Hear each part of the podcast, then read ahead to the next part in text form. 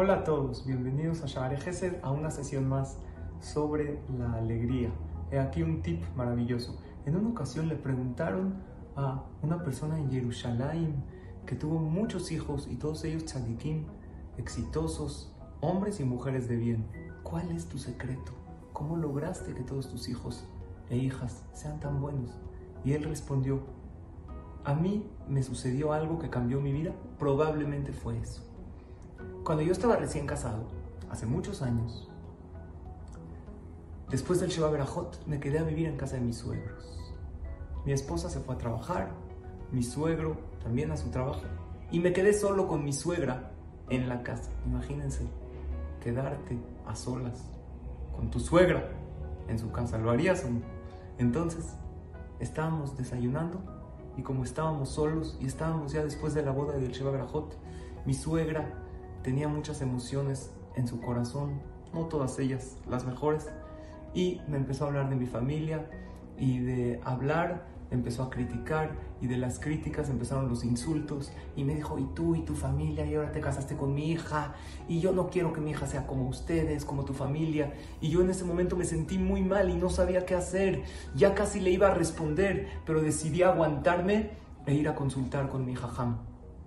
Eh, mi jajam vivía ahí a unas cuadras y yo estaba muy mal, que mi suegra me empezó a insultar y hablar mal de mí, de mi familia. Y le dije, jajam, me sucedió esto, ¿qué hago? Le dijo al jajam, ¿quién estaba en la casa? Dijo, nadie, nada más estábamos mi suegra y yo. ¿Nadie? ¿Nadie escuchó? Dijo, no. Le dijo, pues, ¿qué crees? Esto que viviste fue un sueño. Dijo, ¿cómo un sueño, jajam? Yo lo viví. Mi suegra me empezó a insultar, habló mal de mí. Le dijo, fue un sueño. ¿Escuchaste? Tú te tienes que comportar como si todo fue un sueño. Ok, el jajam dijo, dijo. No dije nada, no le conté a nadie, tampoco a mi esposa. Ni modo que le diga soñé con tu mamá. Está feo, ¿no? Entonces, después me volví a encontrar a mi suegra cuando fuimos a su casa y mi suegra se me acercó a solas y me dijo, te quiero pedir una disculpa de lo que sucedió hace algunos días. Le dije, querida suegra, no sucedió nada. Dijo, sí, la verdad, eh, insulté, hablé mal, a lo mejor ofendí. Dijo, no, a lo mejor lo soñó, pero por mí no pasó nada. Ella entendió perfectamente el mensaje, que yo no me enganché con esa situación y lo tomé como algo que fue un sueño y no pasó. Desde ese momento, cada vez que ella me ve a mí, me dice que tengas hijos buenos, que tengas hijos talmideja jamín. Y así siempre me veía y me bendecía, porque ella insultó y vio que yo no respondí con otra agresión, con otra ofensa. Creo que ese fue el secreto que tuve estos hijos de Jajamín y maravillosos. Rabotai, tomemos ese consejo. Muchas veces cuando algo difícil nos pasa en nuestra vida, podemos definirlo como parte de nuestra vida o podemos decir, es que fue un sueño.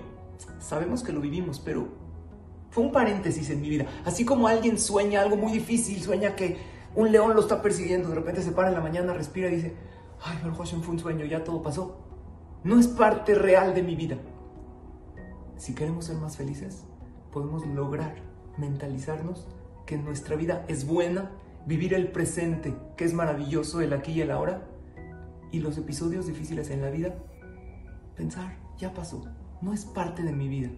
Fue un sueño, como que lo pondremos entre paréntesis y continuemos adelante. Y si viene Barminan de alguien que nos agredió, saber que ese alguien a lo mejor está pasando por un mal momento y no regresarle con otra agresión y pensar que a mí Hashem me lo mandó para que yo aprenda a separar y a entender que mi vida hoy es buena. Eso, queridos amigos y amigas, es un consejo para vivir de una manera muy especial y con más tranquilidad y alegría definir el presente como algo bueno y los momentos difíciles que vivimos como algo que ya pasó, como un sueño, ya me desperté a mi realidad y mi realidad es maravillosa. Ojalá y lo logremos y vivamos más felices. Muchas gracias por su atención, nos vemos la próxima.